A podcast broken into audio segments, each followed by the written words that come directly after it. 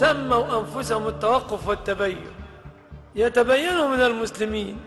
فمرة من المرات جاءوا إلى المسجد ورأيت أحدهم ولم يصلي معنا. لماذا لم تصلي؟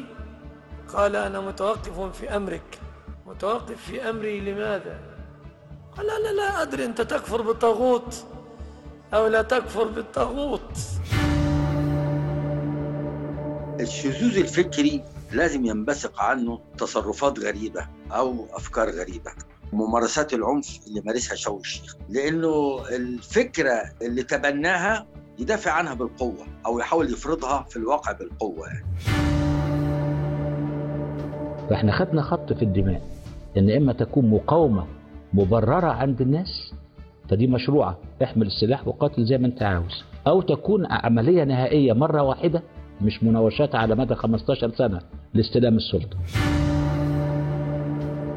القسوه اللي موجودة عند داعش دي موجودة من وقت شوقي الشيخ ومن وقت الجماعة الإسلامية ببني سويف أحمد يوسف عندما قتلوا حسام البطوجي بصورة أبشع مما يحدث حاليا من داعش. شوقي الشيخ عمل أما دخلت لقيت بيت المال بيت الزكاة بيت الخراج إدارة الولاية حكومة الولاية يفط على بيوت. المكان في قرية كحك وسط مدينة الفيوم واللي تبعد بنحو 150 كيلومتر جنوب القاهرة. والزمان في منتصف الثمانينيات الميلادية وحتى العام 1990 قرر الشاب مهندس الزراعة المصري شوقي صالح الشيخ أن يؤسس إمارته وولايته الإسلامية. بعد ما كون جماعته اللي سميت بالشوقيين نسبة له وصار هو بحسب أهالي قرية كحك أمير المؤمنين ووالي كحك. بدأ مشروع الخلافة عند المهندس شوقي في تركيزه على تلبية احتياجات سكان القرية النائية والفقيرة. واللي من خلالها قدر بأن يغذي تخيلاتهم الشعبية المتشوقة لإحدى شخصيات السير الشعبية كالزير سالم وعنتر بن شداد. فاستغل شوقي انعدام الخدمات الحكومية من تعليم وصحة وبدأ هو بتوفير احتياجات سكان القرية من مواد غذائية كالزيت والسكر والدقيق. وإرغام أطباء من قرى مجاورة لتشغيل الوحدات الصحية في القرية حتى صار هو بطلهم الشعبي. وما اكتفى المهندس شوقي بهذا ولكن دعم جهده بإصدار فتاوى لمغازلة الاحتياجات الاقتصادية لأهالي القرية اللي غالبيتهم من الطبقة الكادحة. فخرج بفتوى حرم فيها على الميسورين إقامة صوانات عزاء ضخمة لتلقي العزاء. وكل من سيفعل ذلك ستقوم جماعة الشيخ شوقي بحرقه فوراً. وهاجم فتوى الشيخ الضرير للجماعة الإسلامية عمر عبد الرحمن بشأن تصغيط الطيور اللي كان يعتبرها تدخل بشري في إرادة الطير بأن يأكل أكثر من حاجته. وهي اللي كانت وسيلة لنساء القرية بتأمين مصدر رزق للأسرة. بالمقابل طلب شوقي الشيخ من سكان القرية بمطاردة وملاحقة كل من يفتنهم في معيشتهم ويصادر مصدر رزقهم. وبعد ما نجح شوقي في استقطاب سكان القرية وضمن ولائهم بدأ بتطبيق منهج الفكري على أهالي القرية ففرض النقاب على كل نسائها وألزم الرجال بإطلاق اللحى. وحرم على أبنائهم الالتحاق بالمدارس وكليات الجامعة والعمل في أي وظيفة حكومية وكفر المجتمع المصري كله. وبفتوى من شوقي نفسه اللي قسم سكان قرية كحك والقرى المجاورة لها إلى كافر مسالم وكافر محارب. بدأ أفراد عناصر المسلحين باستباحة أموال القاطنين في القرى بسرقة الإوز والبط والماعز ومصادرة أراضيهم الزراعية وابتزاز القبطيين. وبدأوا بمحاربة كل من يخالفهم بقطع أشجارهم وحرق مواشيهم ومحاصيلهم الزراعية. خصص شوقي الشيخ عدد من منازل القرية كدوائر رسمية لإدارة ولاية كحك الإسلامية. فوضع لافتات واحدة كتب عليها بيت المال وثانية بيت الزكاة وبيت التسليح وقوات الغزوات وإقامة الحد. كان من مهام فريق الغزوات الهجوم أو السطو مساء كل يوم على المتاجر ومحال الذهب. بعد ما بدأ باعتماد نهج القتل والسرقة وفرض الجزية على الأقباط وأخذ الخمس.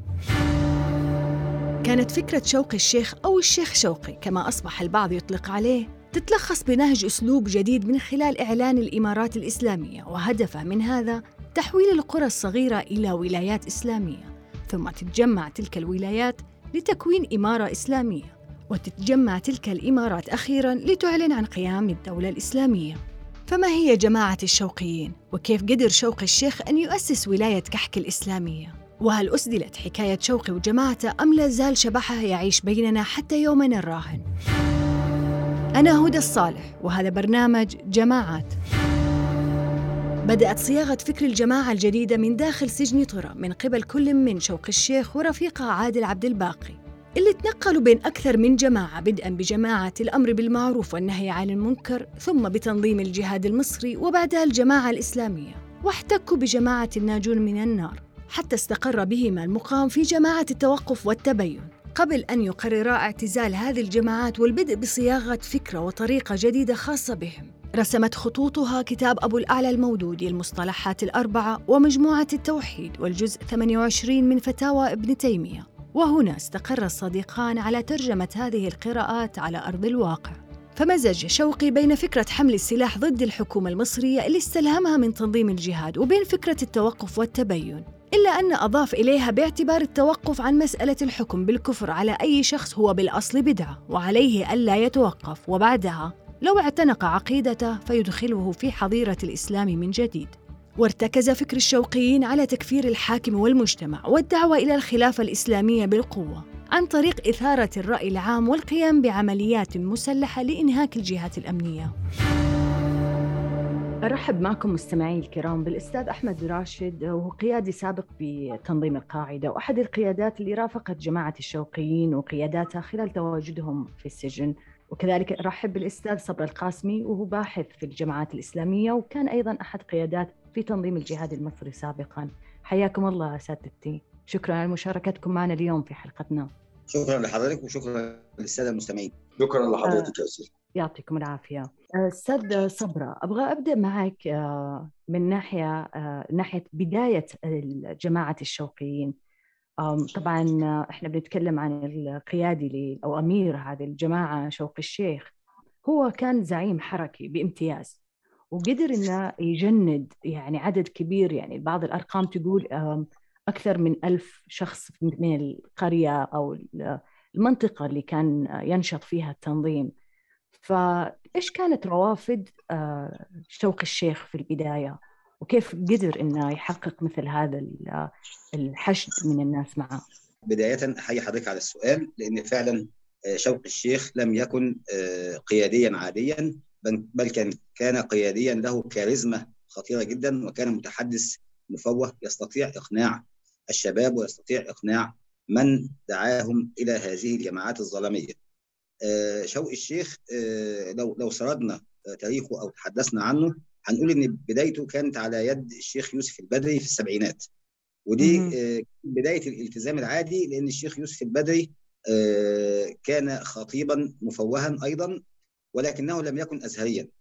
وكان حينها شوقي الشيخ يدرس في جامعة حلوان. بعد ما بعد ما استقى الفكر التقليدي أو الطبيعي الإسلامي الطبيعي آه، تشدد على يد آه، الشيخ يوسف البدري.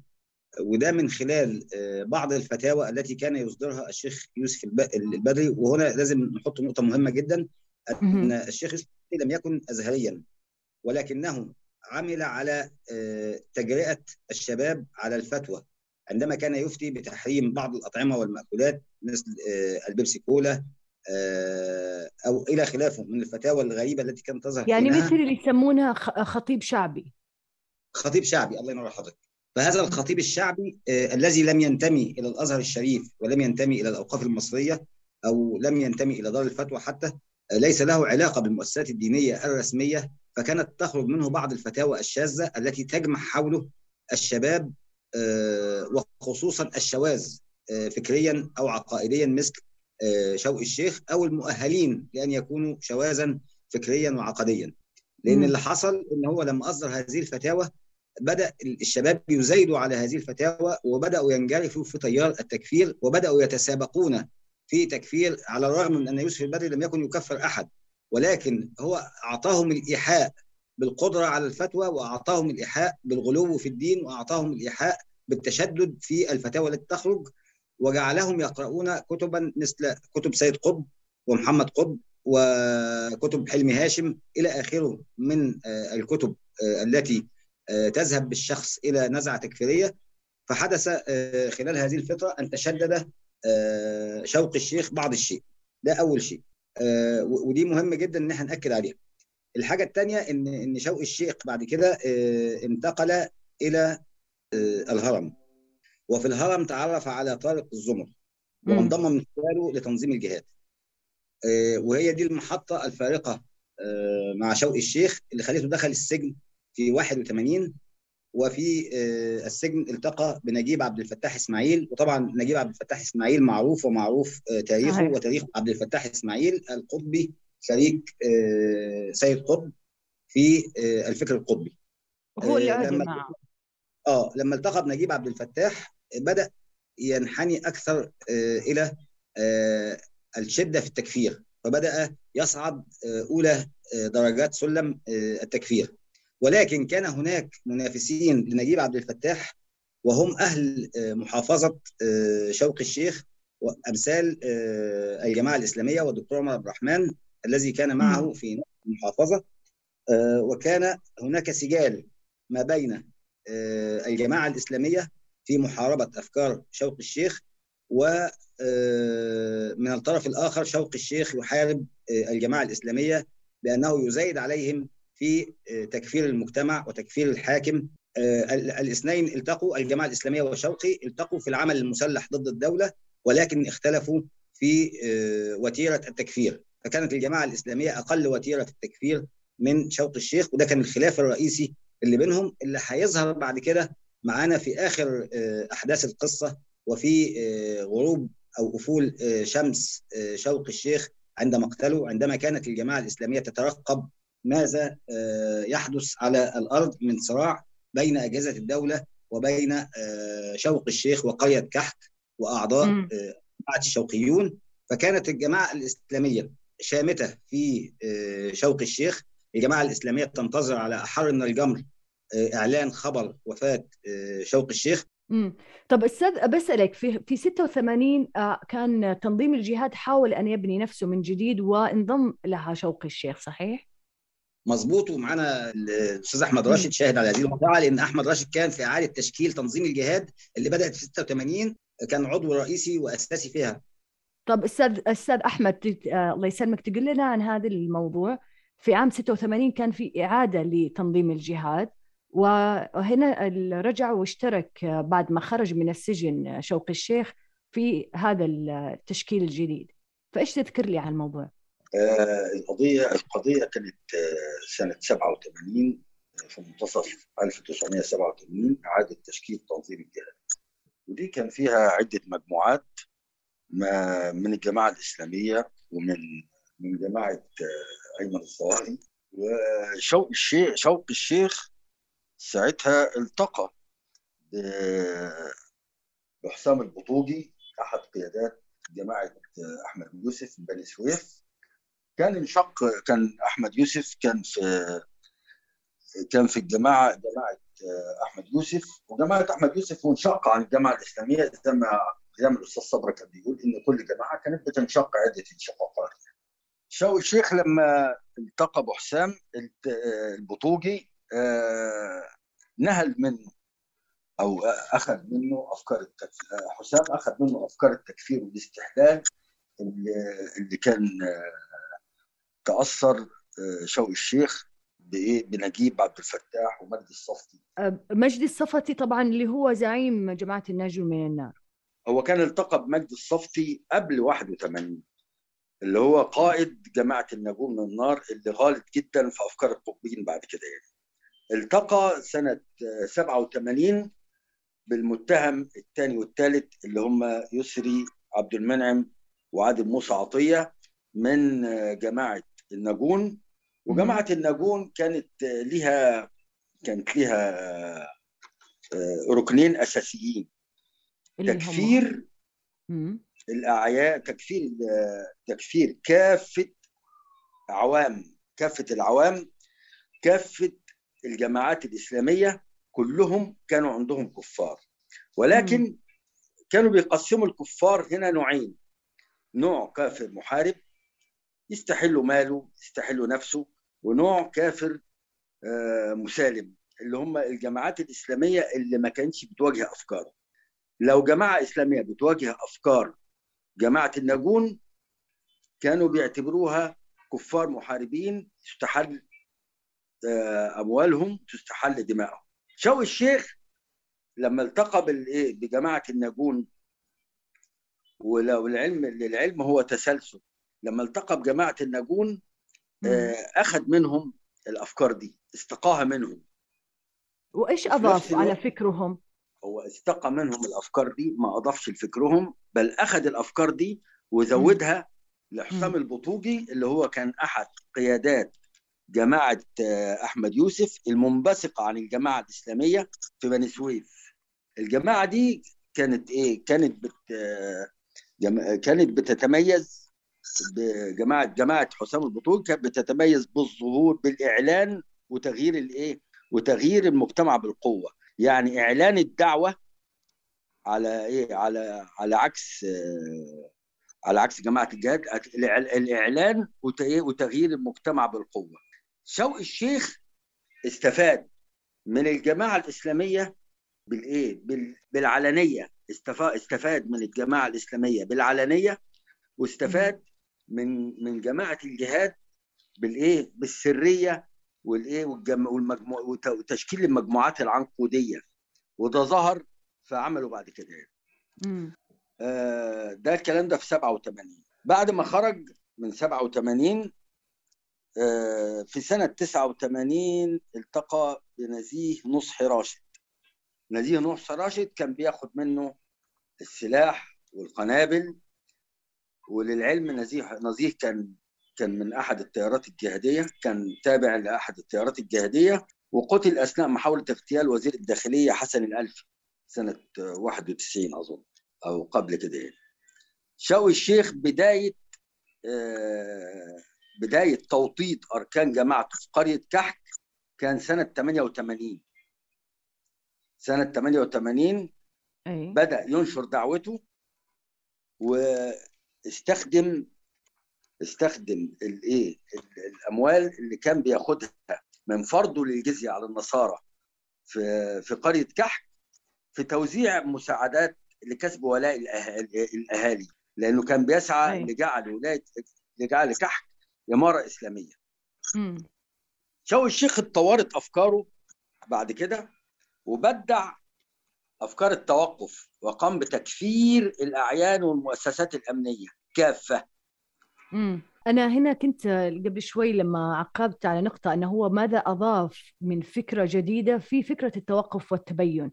أنه هو اعتبر مجرد أنك تتوقف عن التكفير فهذا اعتبره بدعة. آه صحيح؟ لغاها. لغاها. اعتبرها بدعة اعتبرها بدعة وكفر الأعيان. كل من ليس في جماعته كافر. دي مسألة خالص كانت انتهت. هم بياخدوا المسألة دي من إيه؟ بيعتبر إيه؟ بيستقي من بعض كتب التراث. الدار دار كفر. اذا كل من فيها كافر.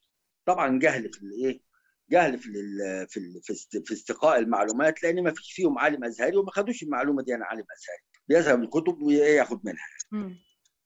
الأمر الثاني قاعدة. قاعدة استخدموها استخدام خاطئ جدا من لم يكفر الكافر فهو كافر. فاعتبر إن طالما هو كفر الحاكم للعلم كنت كان في مسألة كنت عايز إيه؟ أوضحها. هو لما التقى بطارق الزمر قبل ذلك وخد منه أفكار الجهاد واستقى منه أفكار الجهاد في بداية نشأته كان من ضمن الأفكار اللي استقاها إن الحاكم كافر. خلي بالكم الحتة دي. دخلت في دماغه. الحاكم كافر ويجب تغييره بالقوة. والدار دار كفر ودار حرب. ففي سنة 87 طور فكره وإيه؟ طالما إن الدار دار كفر يبقى كل من عليها كافر. وطالما إن الحاكم كافر فاللي ما يكفرش الحاكم فهو كافر واللي ما يكفرش اللي ما يكفرش الحاكم. كافر سلسلة. أيوة. أنا التقيت أيوة. بعض أعضاء الناجون سنة 87 م. التقيت بيسري عبد المنعم وعادل موسى عطية. دول خدوا تأبيدة أحكام بالمؤبد في قضية الناجون سنة 87 وكان كلامهم واضح. التقيت فيهم قبل قبل سجنهم صحيح؟ يعني خلال الأحداث التقيت فيهم داخل المعتقل داخل السجن. أيوه أوكي. م. داخل السجن سنة 87 أنا كنت ساعتها معتقل على ذمة إعادة تشكيل تنظيم الجهاد امم فالتقيت بيهم في سجن استقبال ترى وكان كلامهم واضح إن كل من في مصر كافر. بل. كل من ليس في جماعتنا كافر. ليه يا اخوانا قال لأن الدردر كفر فكل من فيها كافر. لكن أنا عايز برضو أوضح حاجة. مش معنى إنه استفاد منهم إن هم كانوا بيعتبروه مسلم. لا. أنا يسرى عبد المنعم وعادل موسى كانوا بيعتبروني كافر وأنا عرفت الكلام ده يعني آه، بعد عدة أيام من الكلام معاهم والحديث معاهم وناكل مع بعض ونشرب مع بعض. طبعا كل واحد في غرفة في التاديب عن. طريق الشبابيك. وبعدين أنا بتحدث معاهم قالوا لي لا آه، كله كافر. قلت لهم حتى أنا قال لي طبعا أنت كافر بس كافر مسالم. عادي. يعني هو كافر, كافر أليف يعني نوعا ما. آه كافر آه كافر أليف كافر أليف. يعني مش هنستحل دمك ومالك بس يعني يعني اديتنا حاجة هناكلها اديتنا حاجة هنشربها يعني. آه، حضرتك التقيت بشوقي الشيخ؟ التقيت بيه بس ما كانش في بينه وبينه حديث يعني. لأن أنا كان كان كان كل كل علاقاتي في مع الجماعة الإسلامية وجماعة اتحاد جماعة بني سويف. لكن طبعا هو كان في جماعات كتيرة جدا داخل السجن وكانوا بيتبلوروا حوالين نفسهم يعني. أقرب تشكيل لشوقي الشيخ الناجون مم. عشان خاطر دول مغاليين عندهم غلو في التكفير ودول عندهم غلو في أحكام التكفير. بعد الإفراج عن شوقي وعادل عبد الباقي بدأ بالعمل بشكل منفصل. كل منهم يجمع أتباعه من مدن مصرية مختلفة إلى أن تم الوصل من جديد. فأعلنوا انشقاقهم عن الجماعة الإسلامية وشيخها عمر عبد الرحمن. وفي هذه المرحلة خطط الاثنان على استقطاب عبد الله السماوي وتجنيد الشباب التابع له. كان هذا من خلال زواج عادل عبد الباقي من أخت زوجته وكان عمرها حينها 22 سنة. وهذا بسبب أهمية دور السماوي الحركي والتنظيري في وسط جمهور الجماعات الإسلامية على الساحة المصرية. ونجح عبد الباقي بأن يضم معه خمسين عضو منها. أخذت الجماعة بعضا من فكر السماوي من بين فتوى الاستحلال بغرض شرعنة السرقة والنهب لممتلكات وأموال الناس لتوفير لوازم الحياة لعناصر الجماعة. عبر عمليات السطو للدراجات النارية والسيارات ومصادرة أموال المسيحيين وحتى مواشي وأراضي أهالي القرى تحت غطاء فتاوى التكفير والردة وحول هذا قال عادل عبد الباقي القيادي في جماعة الشوقيين خلال مقابلة بثت له على التلفزيون المصري في مارس 1993 بعد إلقاء القبض عليه. ما نصه؟ نجد أناسا تدخل وهي بلا عمل فنوفر لهم شغل من هذه السرقات. عايز يتزوج فندبر له نفقات الزواج وفجأة يجد الفرد نفسه متزوج واشتغل وعنده قطعة أرض يبنيها.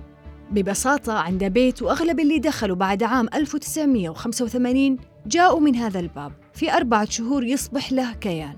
كان مفاد فتوى الاستحلال. هذه بحسب عبد الله السماوي أن الله خلق المال ليستعين به المسلمون على طاعة الله. فإذا أخذ المشركون هذا المال واستعانوا به على معصية الله وجب على المسلمين سلب هذا المال من أيدي المشركين ورده إلى أصحابه الأصليين. طب أستاذ أستاذ أحمد آه، يعني آه، شوقي. آه، هو هو مهندس. نعم. كيف قدر آه، يعني يعني يحول نفسه إلى حاكم شرعي أو مف... يعني أمير جماعة ويلم حوله هذا الناس كلها. هو غير متخصص ولا له علاقة بالبعد أو غير متأصل يعني بالتعليم الفقهي والشرعي.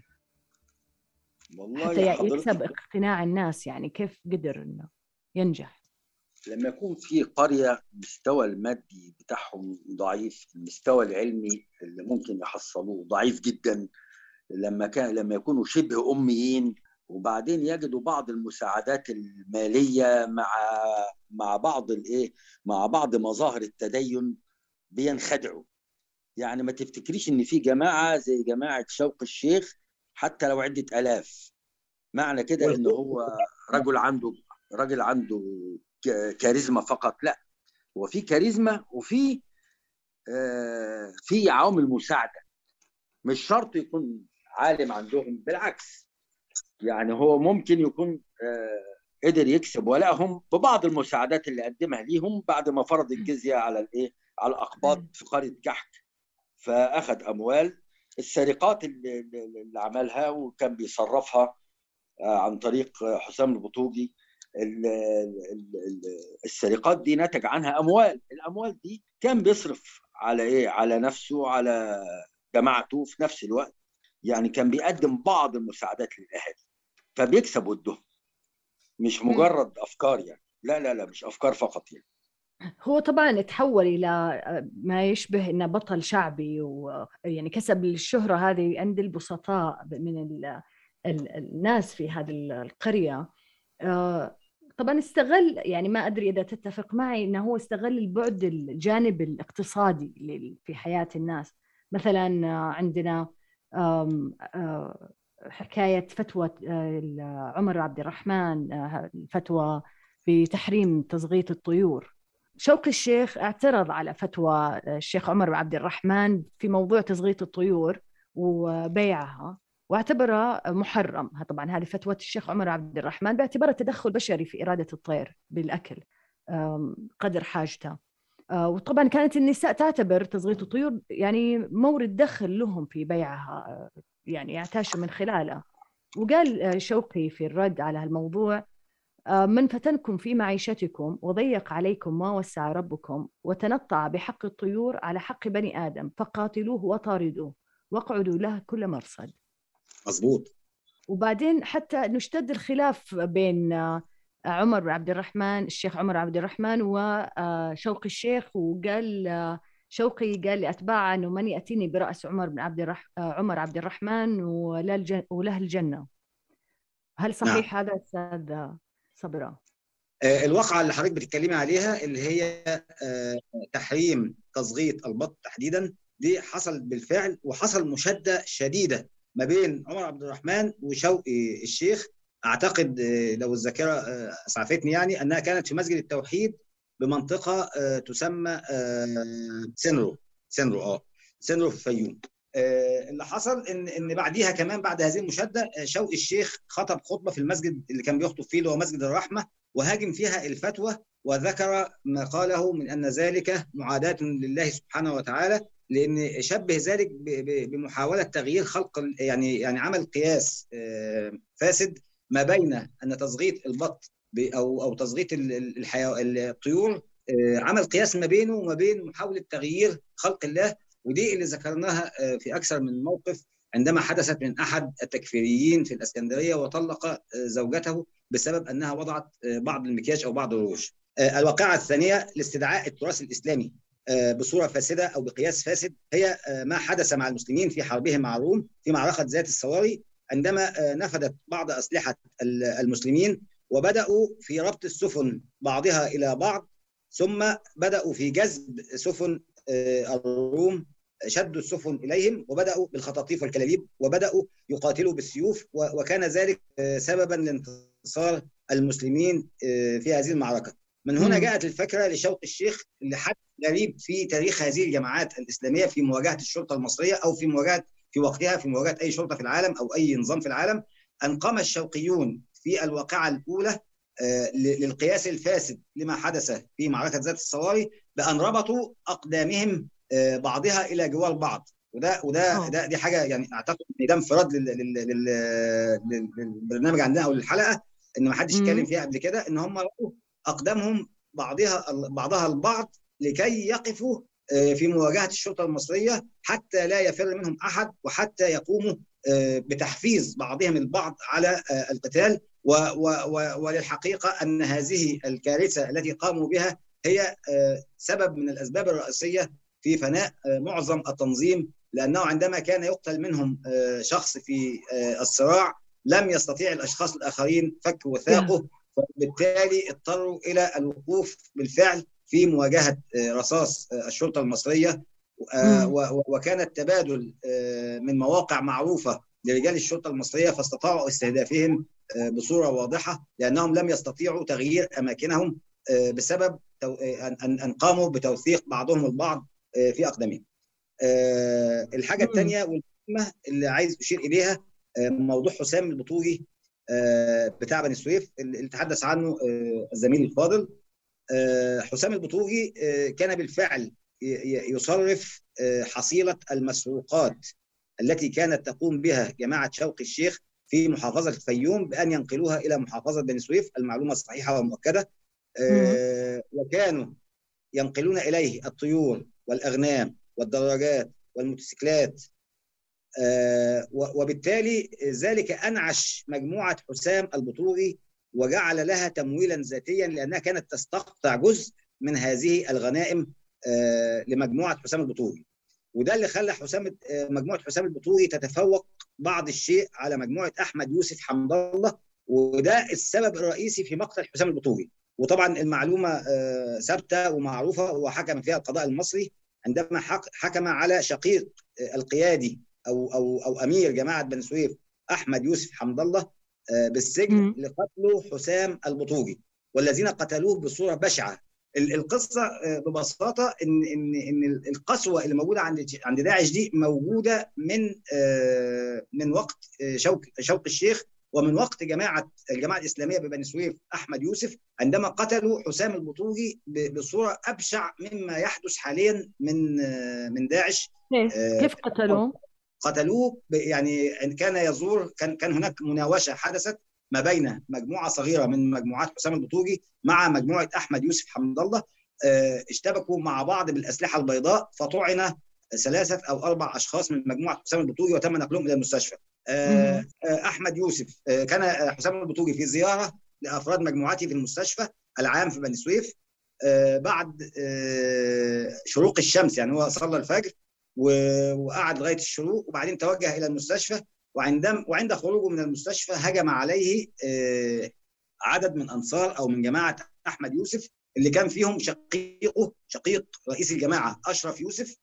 ده اللي اللي, اللي اعتادوا على آه، حسام البطوغي بال بال بال يعني بالأسلحة البيضاء وهي عبارة عن بلط بلطة اللي بيقطعوا بها الأشجار وسيف ومجموعة من الخناجر لأن حسام البطوجي كان ذو شخصية بالنسبة لهذه المجموعات أو بالنسبة لبني سويف آه، حسام البطوجي آه، قبل أن ينضم إلى هذه الجماعات كان من أكبر البلطجية على مستوى بني سويف وكان شخصية لها مهابة وكان يخشونه وعندما يضرب الخائف أو يضرب الجبان ضربات فإنه يضرب ضربات قاتلة وبقسوة بالغة. هم كانوا خايفين من من من حسام البطوجي وهو لم يكن مسلحا عندما خرج من المستشفى لأنه كان في زيارة مريض ولا يحمل سلاح. وعندما خرج من من باب المستشفى هذه الواقعة أنا شاهد عليها آه، عندما خرج إني كنت موجود وقتها أو حينها في محافظة آه، بني سويف كنت أدرس العلاقة ما بين آه، شوط الشيخ وحسام البطوجي وحضرت بعض تفاصيلها. فعند خروج حسام البطوجي من المستشفى بادره أحدهم بضربة بلطة وكأنه يقطع شجرة عتيدة في الأرض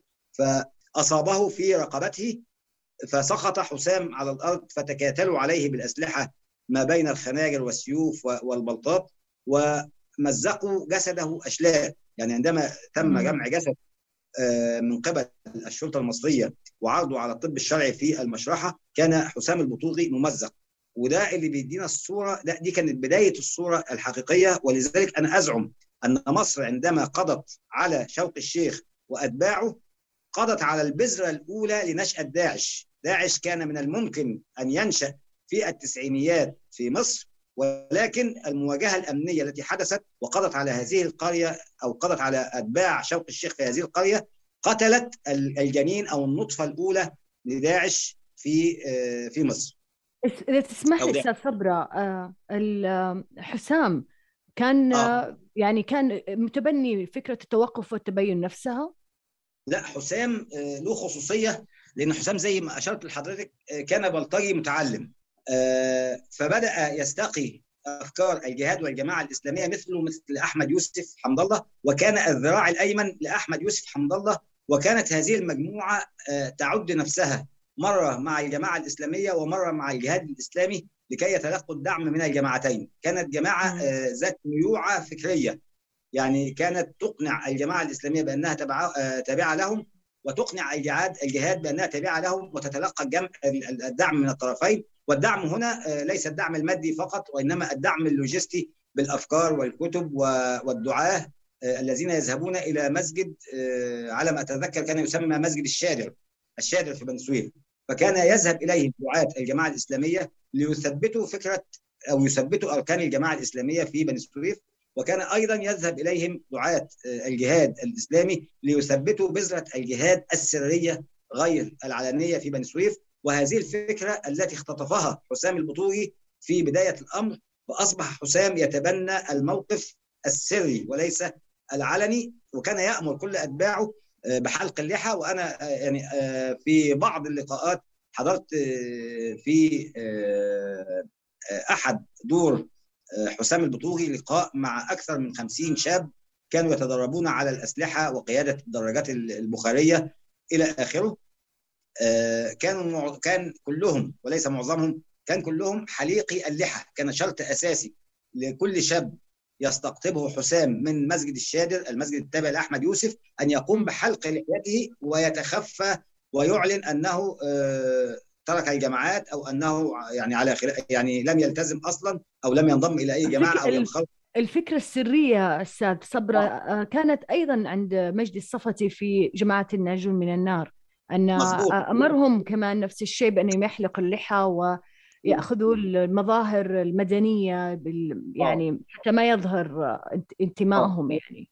وده هياخدنا إلى نقطة الالتقاء في فكر حسام البطوغي ما بين التوقف والتبين وما بين الجهاد الإسلامي اشتركوا مع بعض في فكرة السرية التي استقاها حسام البطوغي منهم. بعد ذلك حدث تلاقي فكري ما بين حسام البطوغي وشوق الشيخ هذا التلاقي كان مؤسسا على المنفعة لجماعة كل منهما. فكان شوق الشيخ يستفيد بتصريف البضائع المسروقة وحسام البطوغي يستفيد بالنسبة التي يحصل عليها من هذه المسروقات عند تصريفها. ده أول شيء. في حتة أشار إليها الزميل العزيز وهي التقاء حسام البطوغي بنزيه نصحي راشد. وهنا نزيه نصحي راشد. ده طبعا كان كان المتهم الرئيسي في قضية محاولة اغتيال السيد وزير الداخلية حسن الألفي في شارع الشيخ ريحان وكان معه شاب يدعى ضياء لكن إحنا إحنا اللي يهمنا نزيه دلوقتي في علاقته بشوقي الشيخ وعلاقته بحسام البطوغي هنا مثلث الرعب الذي حدث ما بين القاهرة الكبرى القاهرة والجيزة والقليوبية وما بين شوقي الشيخ وما بين حسام البطوغي وهنا في أود أن أصحح معلومة أن شوق الشيخ لم يكن في الفيوم فقط ولكن تجاوزت افكاره محافظة الفيوم إلى محافظات أخرى. لكن خلينا خلينا نتكلم فيها بعدين الجزئية ديت. ولكن اللي حصل إن نزيه نصحي راشد كجهادي مخضرم في العمليات الجهادية والعمليات الإرهابية وكان على لقاء أو لقاءات بعدد من قيادات الجهاد الإسلامي العالمي. الذي لم يتبلور أو لم يتشكل حينها كان نزيه نصحي راشد مؤمن بما جاء في فيما بعد من مسألة استنزاف الدول. فكان نصحي نزيه نصحي راشد يحاول استنزاف قدرات الدولة المصرية من خلال التعاون مع أكبر عدد من المجموعات. ولذلك تعاون مع شوقي الشيخ وأمده بالأسلحة والقنابل من باب استنزاف مقدرات الدولة المصرية ومساعدة أي جماعة تعارض النظام المصري أو أي جماعة تشتبك مع النظام المصري. كذلك طب اعطيني نعم. اعطيني أعطيني بس تو... عشان المستمع يكون عنده فكرة شو أهمية نزيه نصحي؟ من فين جاب قوة نفوذه يعني في هذا الوسط من حيث الأسلحة وكذا؟ كما تعلمين كما تعلمين سيدتي أن تنظيم الجهاد الإسلامي يتشكل من مجموعات وخلايا عنقودية. كانت من أهم الخلايا التي تعمل في الفترة أو الحقبة الزمنية ما بين 88 حتى 93 على ما أعتقد اللي هي مقتل نزيه نصحي راشد. في هذه الفترة الخمس سنوات كانت مجموعة نزيه نصحي راشد من أنشط المجموعات الجهادية الموجودة على الأرض أو على الساحة المصرية. نزيه نصحي راشد هو الذي أمد شوق الشيخ ببعض الأسلحة والقنابل. نزيه نصحي راشد هو الذي أمد الجماعة الإسلامية في قضية مقتل المرحوم رفعت رئيس مجلس الشعب السيد محجوب. رفعت جماعة المحجوب. هو الذي أمد بعض أفراد هذه المجموعة بالأسلحة الآلية. نزيه نصحي راشد هو الذي أرسل مدربين إلى حسام البطوجي في بني سويف. لكي يدربوا الشباب لديه على الأسلحة الآلية والأسلحة الأوتوماتيكية وقيادة الدراجات وأرسل إليهم بعض الخبراء في إطلاق الرصاص من الأهداف الثابتة إلى الأهداف المتحركة ومن الأهداف المتحركة إلى الأهداف المتحركة امم بعدين إيش صار عليه؟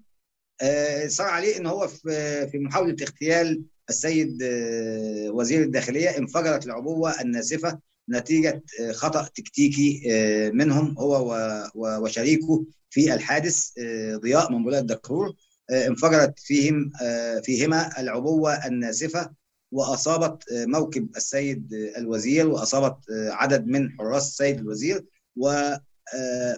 وبترت ساق نزيه نصحي راشد وتم نقله إلى المستشفى وحاولت الدولة المصرية إسعافه وعلاجه لكي تكمل خيوط التنظيم ولكن قدر الله سبحانه وتعالى أن يتوفى وهو في غرفة العناية المركزة بالمستشفى.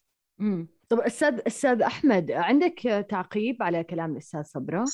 آه نزيه نصحي راشد راح أفغانستان وتعرف على على قيادات هناك وتعرف على عام كم؟ على أفراد أنا شفته هناك سنه 1989 تقريبا 89 آه وهناك طيب. في مجال في مجال لل- للحديث مع مع البعض عن دعم مادي عن تمويل مادي المساله دي كانت كانت متاحه ان فرد آه، يتحرك بيها أنا نازل مصر اعمل عمليات أنا نازل كذا يعني المساله دي كانت إيه كانت ميسره ممكن تتم يعني على ما التقى بالظواهري يعني هل كان هناك ذهب اللي هناك وصار يعني يبغى ينسق مع لا الظواهري مش للدرجة دي. يعني ممكن يعني ممكن يلتقي بيه يسلم عليه بس مش لدرجة بقى إيه هنتعاون مع بعض تعاون تكتيك يعني مدرجته ما توصلش مستواه ما يوصلش لكن ممكن يتقابل مع حد يكون عنده آه، فكرة إن عايز آه، يعمل عملية داخل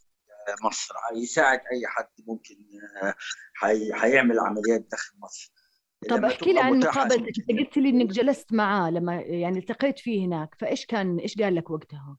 إيش يبغى؟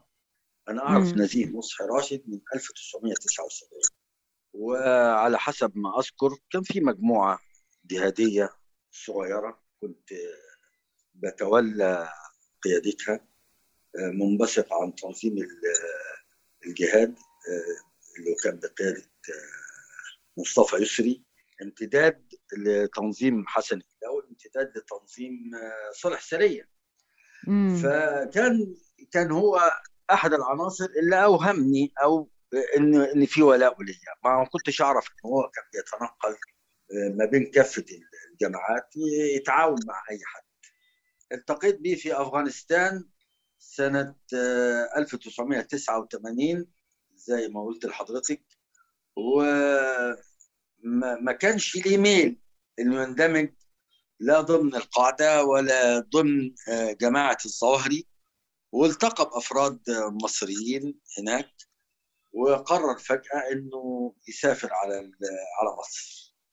بس تلقى بعض التدريبات هناك لأن متاحة التدريبات لأي واحد يروح أفغانستان سواء في معسكرات الإخوان أو آه، أو ممكن معسكرات القاعده في البداية قبل ما هي المعسكرات العامة. إنما. المعسكرات الخاصة ما بيتدربش فيها غير المنتمي للقاعده هو بالمناسبة ال- أفغانستان أو بيشاور على وجه التحديد بوابة أفغانستان كان فيها بيوت آه، لكل بيوت ومعسكرات لكل الجماعات من من كل الدول العربية الجماعات الإسلامية. يعني شو اللي فجر ال- الخلاف بينه وبين آه، شوقي الشيخ؟ خلاف بين نزيه نصحي وشوقي الشيخ؟ إي. نزيه مش مش عنصر تكفيري. آه، نزيه يميل للسلفية الجهادية بس مش لدرجة إنه يحكم بالكفر على جميع الأعيان. لازم ينفجر الخلاف بينه وبين أي عنصر حتى لو كان عايز حتى لو عايز يمارس عمل جهادي ضد ضد نظام الحكم. لكن طالما إن الايه إن الن- النزعة التكفيريه عنده شديده لازم ينفجر الخلاف. طيب آه، أبغى أسألك أستاذ أحمد. كان في حكاية أيضا شيء آه، آخر غير موضوع آه، فتوى التصغير في حكاية فعل التفضيل آه، شوقي الشيخ كان يقول مثلا آه، آه، فعل ماتة وفنية ان ما فيها تفضيل. وعلى اساسه قال إن ما يجب يقو- أن يقيم الميسوري الحال آه، عزاء وصوان عزاء يعني يكون آه، يعني كبير أو يكون في بذخ فما في تفضيل في أفنى و أو أم أو أموت. فحرم هذا الموضوع وصار يقوموا بعمليات لمهاجمة صوان العزاء إذا شاف إن الموضوع لم يستجيبوا له. قاموا بعدة عمليات بحرق مجالس عزاء في في المدينة اللي هم فيها. وصار في حتى حرب شوارع. فايش تذكر لي في هالموضوع؟ الشذوذ الفكري لازم ينبثق عنه آه، تصرفات غريبة أو أفكار غريبة. آه، كن العزاء آه، كبير أو صغير أو في عزاء من اصله ولا لا دي مسألة موجودة في الشعب المصري يعني. في ناس تبقى ميسورة الحال وما تعملش عزاء آه، أصلا أو تعمل عزاء صغير. يعني مسألة ما ما ينبنيش عليها ممارسات العنف اللي مارسها شو الشيخ. بس طالما عنده الشذوذ الفكري أو مبادئ الشذوذ الفكري لازم هيوصل لأنه الفكرة اللي تبناها يدافع عنها بالقوة أو يحاول يفرضها في الواقع بالقوة يعني. أه، إيش تذكر لي مثلا في ح... يعني حدث هل واكبت شيء من عملياتهم هذه؟ ضد صوانات العزاء؟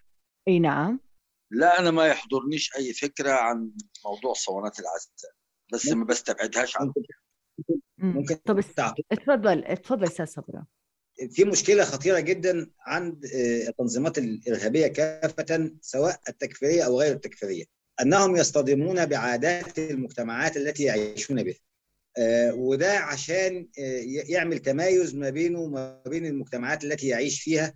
فلذلك الواقعة اللي حضرتك بتتكلمي عليها أو عدة الوقائع اللي بتتحدثي عنهم حضرتك دول برضه هنرجع نقول إن إن إن شوقي الشيخ كان آه، يختلف مع الجماعة الإسلامية وكانت الجماعة الإسلامية في حينها تقوم بالاعتداء على أفراح الناس. كانت تقوم بضرب المطربين وضرب الفرق الموسيقية والاعتداء على شادر آه، الأفراح. فلكي يحدث تمايز ما بينه وبين الجماعة الإسلامية اخترع فكرة آه، التفضيل والتي من خلالها قام بما يعاكس الجماعة الإسلامية ضد الجماعة الإسلامية وضد المجتمع. يبقى أصبح في تضاد مع المجتمع وتمايز مع الجماعة الإسلامية وأعتقد على على ما أذكر أن هناك عائلة كبيرة في آه، كحك كانت عائلة مخلوف. لأن وعزاء آه، المهندس أحمد مخلوف. آه، كانت عائلة مخلوف. ترثي ولدها الذي مات وأقامت سرادق عزاء كبير لاستقبال كل العائلات واستقبال كل الأقارب الموجودين في عدد من مراكز آه، الفيوم ومن خارج الفيوم أيضا من بني سويف لأن عائله مخلوف يعني يعني ما بين الفيوم وبني سويف. وبالفعل آه، حضر عدد كبير جدا من آه، أهالي من أهالي المتوفى لأداء واجب العزاء. فما كان من من من شوق الشيخ إلا أن أمر أتباعه على الرغم من اعتراض أهل القرية. ومعظمهم من أتباعه بحرق هذا الصوان لكي آه، يقضي على آه، فكرة العزاء في صوانات لدى آه، أهل القرية التي يحكمها. ودي كانت من أول وأهم جرائم شوق الشيخ التي اصطدم بها مع المجتمع الذي يعيش به وفي ذات الوقت اصطدم به مع الدولة المصرية لأنه اعتدى على مواطنين مصريين ثم تتابعت بعد ذلك الجرائم حتى قرية كحك. أبغى وده هياخدنا لحاجة مهمة جدا. آه، إذا سمحتي لي أن أذكرها. اتفضل. إذا سمحتي لي يعني إن أنا آه، أضيفها بالنسبة لجرائم شوق الشيخ. إن جرائم شوق الشيخ لم تتوقف عند حرق صورات العداء آه، العزاء أو العداء مع المجتمع الذي يعيش فيه أو أنا التميز بينه قبل وبين الجماعة الإسلامية بارتكاب أنا ب... جرائم أكثر قسوة من جرائم الجماعة الإسلامية. إلا إنه إلى جانب الاستحلال طيب آه أستاذ صبرا اسمح لي قبل ما تكمل آه نتكلم إحنا على الجرائم الثانية اللي ارتكبوها. لكن أبغى أعقب على موضوع آه، مجالس العزاء اللي هاجموها انه وقتها البعض بيشوف إنه هو قدر آه انه شوقي الشيخ إنه يستقطب الغلابة اللي فرحوا فيه بالبداية بأنه مثلا موضوع انه آه، يعني تحقيق المساواة بين الغني والفقير في مشاهد مجالس العزاء وكذا. لكن انه صار تطور عند الموضوع وصار يستحل هو وجماعته الأموال نفسها لسكان القرية. آه، مثلا الإتاوة الزكاة الخمس آه، حتى أن المواشي اللي خاصة فيهم يعني يستحلوها بحكم أنهم كفار. في النهاية يعني تمادوا إلى آه، إلى مرحلة شديدة جدا في الاستحواذ. فهل الفكرة بالأساس يعني أن لما يخرج شوقي في موضوع التكفير هي مرحلة يعني حالة ل استحلال أموال الناس للسرقة ولكن تحت غطاء شرعي؟ نعم. طبعا في حاجة مهمة جدا إن هذه الجماعات تبدأ آه، بداية ضعيفة أو مستضعفة. يعني هي تستضعف نفسها في بداية الأمر عندما يكون عددهم قليل.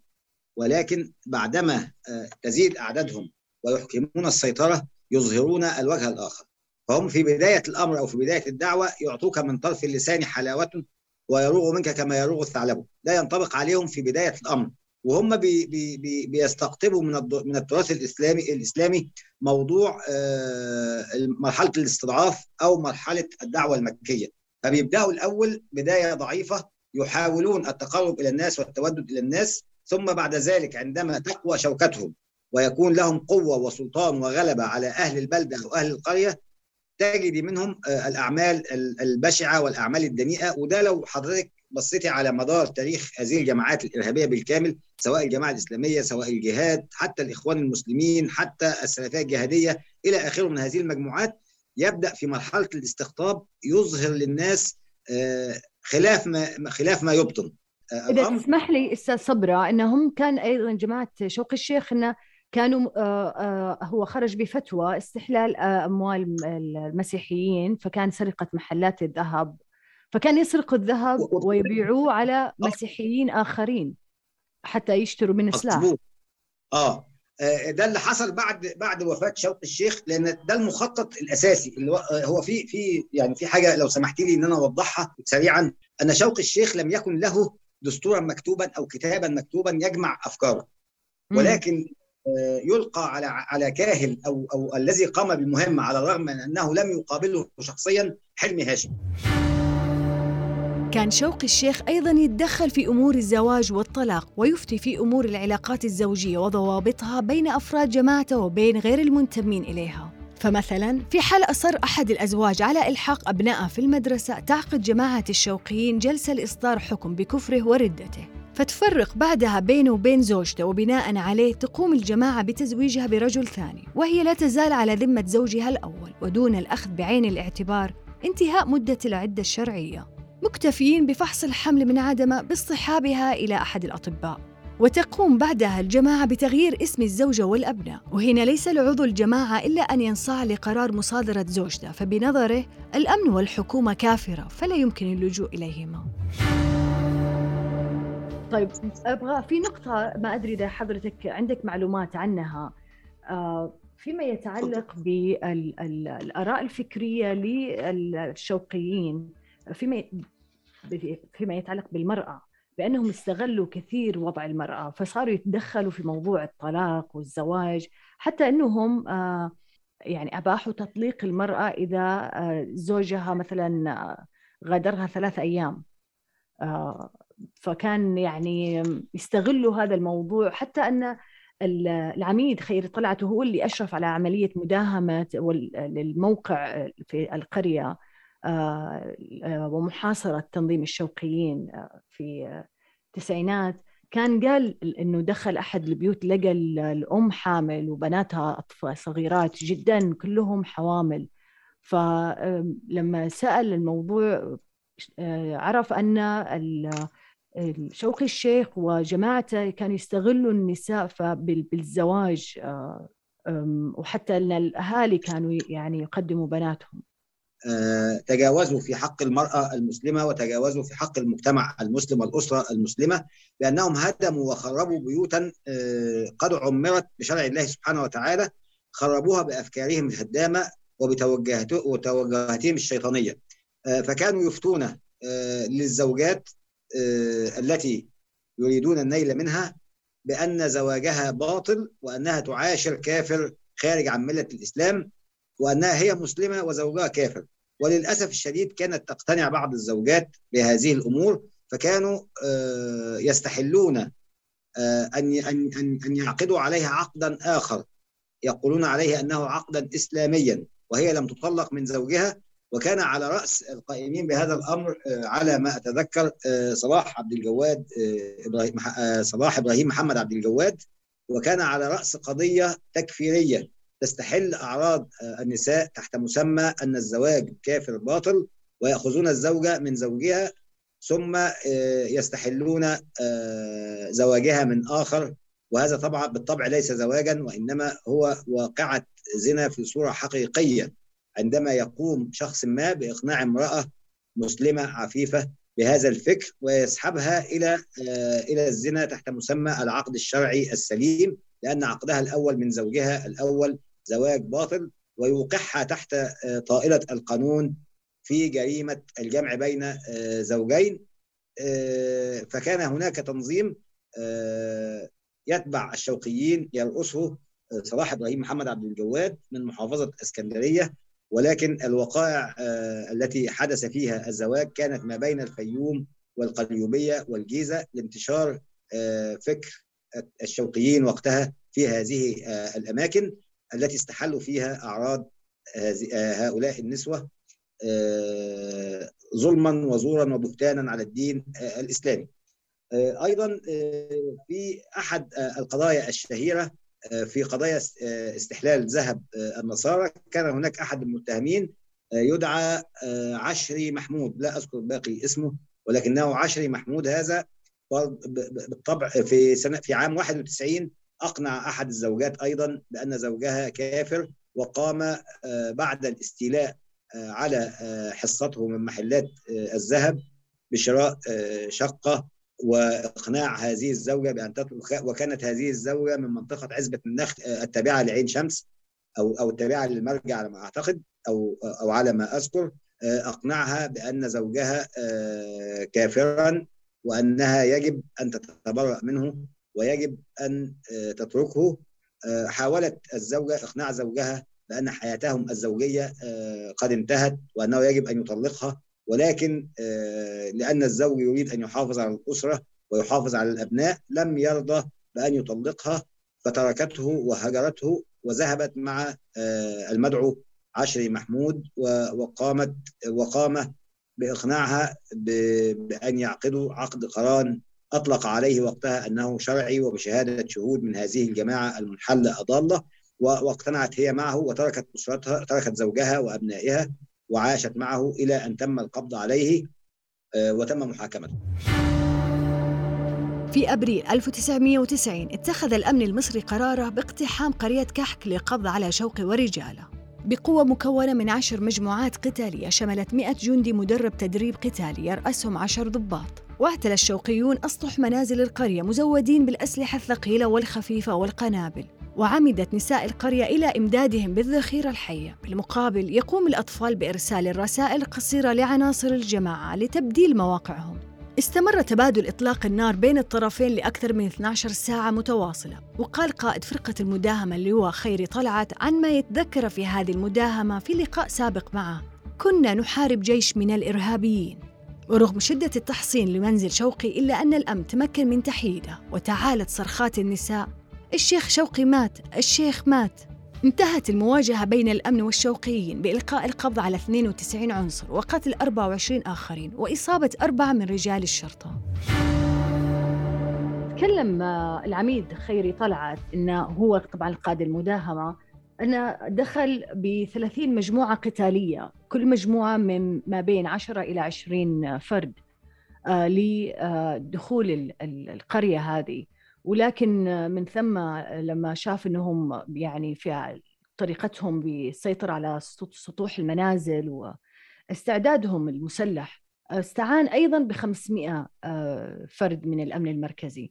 إلى هذه الدرجة كانت يعني أشبه بمعركة في هذه القرية؟ هذه الموضوعة وقوة الجماعة يعني لهذه الحد كانت هي قدرت تسيطر على منطقة يعني. هذا حقيقي. لأنه كما أشرت سابقا هذه كانت النواة الأولى أو البذرة الأولى أو الجنين الأول لداعش. ولذلك هذه المجموعة القتالية التكفيرية التي تتبع شوق الشيخ كانت من أشرس العناصر القتالية في الجماعات الإسلامية على وجه المعمورة وقتها أو على وجه البسيطة وقتها. لم يكن أحد في شراستهم أو قسوتهم في القتال وأزعم أنه لم يكن أحد في ثباتهم لدرجة أنهم وثقوا أقدامهم بالحبال بعضهم البعض حتى لا يفروا ويتركوا ميدان المعركة.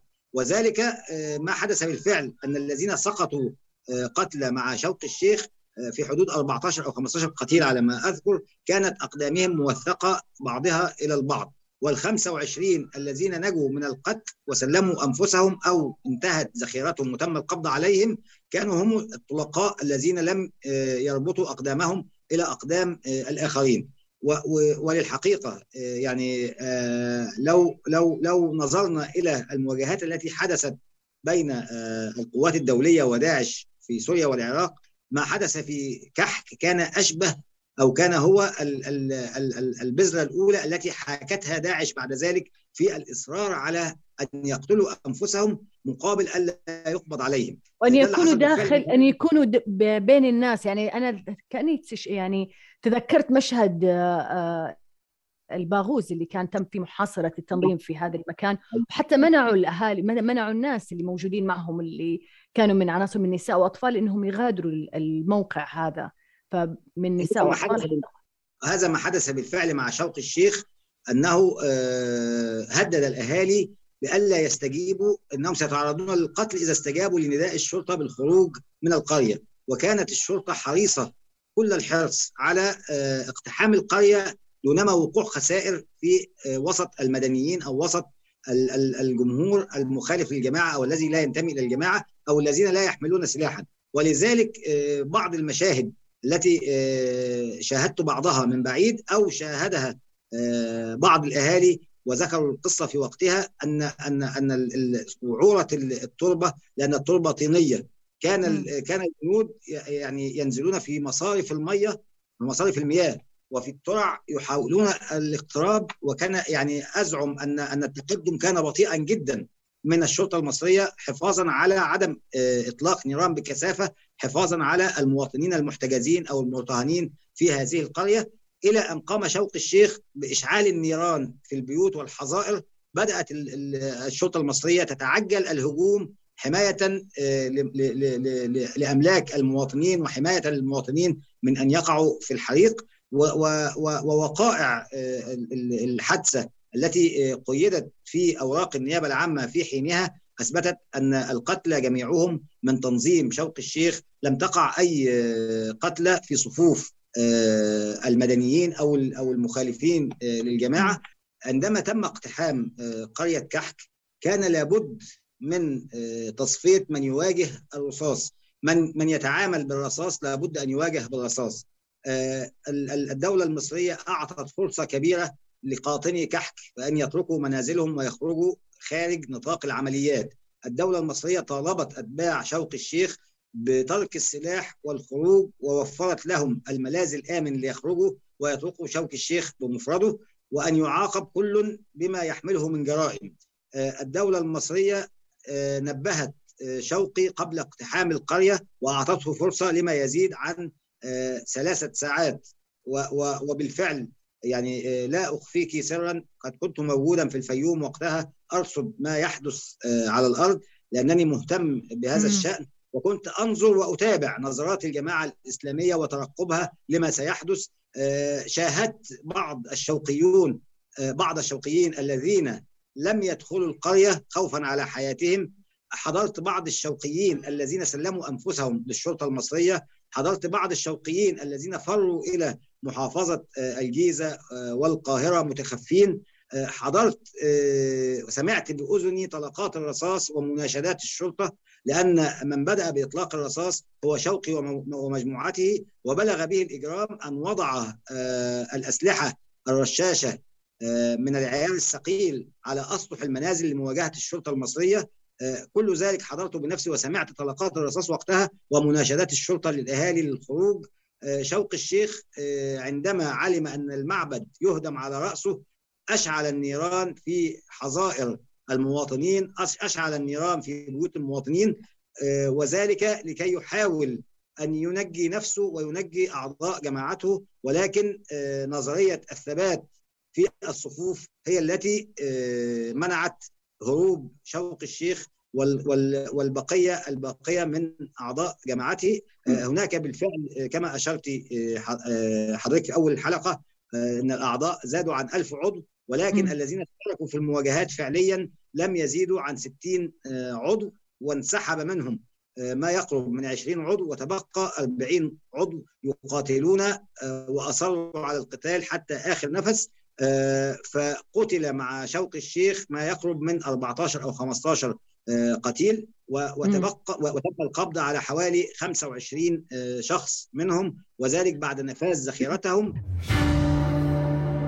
بعد مقتل شوقي الشيخ هرب المئات من أتباعه إلى محافظات مصرية مختلفة وتمركز معظمهم في منطقة عين شمس بمحافظة القاهرة.